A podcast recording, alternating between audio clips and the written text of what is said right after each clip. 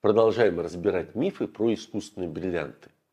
Многие думают, что искусственные бриллианты появились совсем недавно, 3-5 лет назад, поэтому в изделии, купленном 10 лет назад, все бриллианты гарантированно натуральные.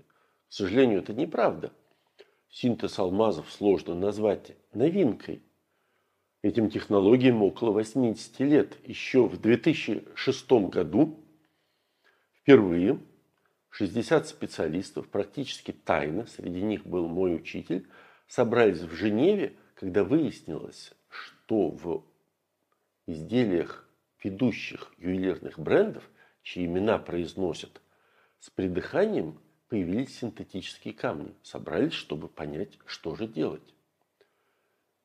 А что происходит сейчас, считайте сами. Еще в 2017 году только на одном заводе в Китае одновременно работало 20 тысяч прессов по созданию искусственных бриллиантов методом высокое давление, высокая температура.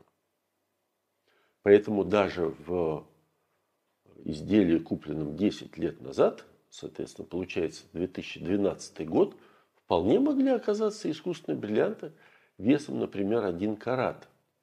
Другое дело, что крупных э, было немного, но с тех пор-то производят все больше и больше именно крупных камней.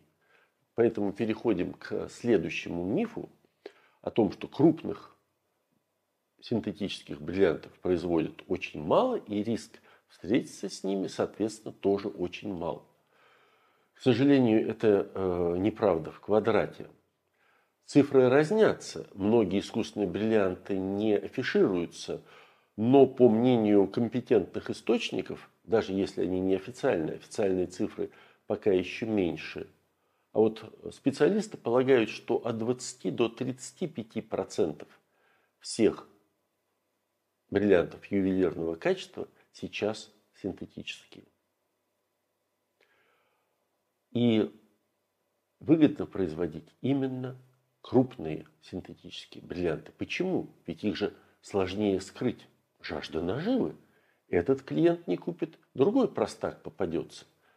Считайте сами.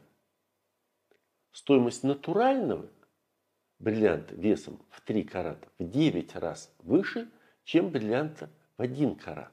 А вот для синтетического стоимость производства лишь в 3 раза выше. Там 9, здесь 3 раза выше, чем однокаратного.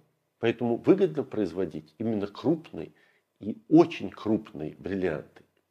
А вот для маленьких бриллиантов, в том числе синтетических, значительную часть стоимости камня составляют расходы на огранку.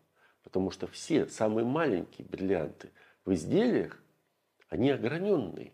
Не обижайте, пожалуйста, ювелиров, не говорите, что это крошка, отходы. У этих э, бриллиантов от 17 минимум до 57 граней, как и у больших, тоже 57.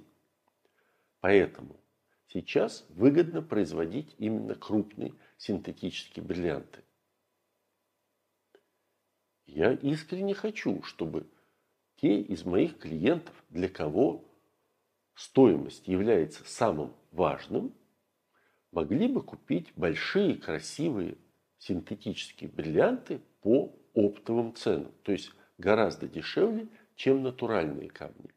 Э, подробно про цены э, поговорим в следующих видео, но если есть уже конкретные вопросы, пишите мой WhatsApp в описании.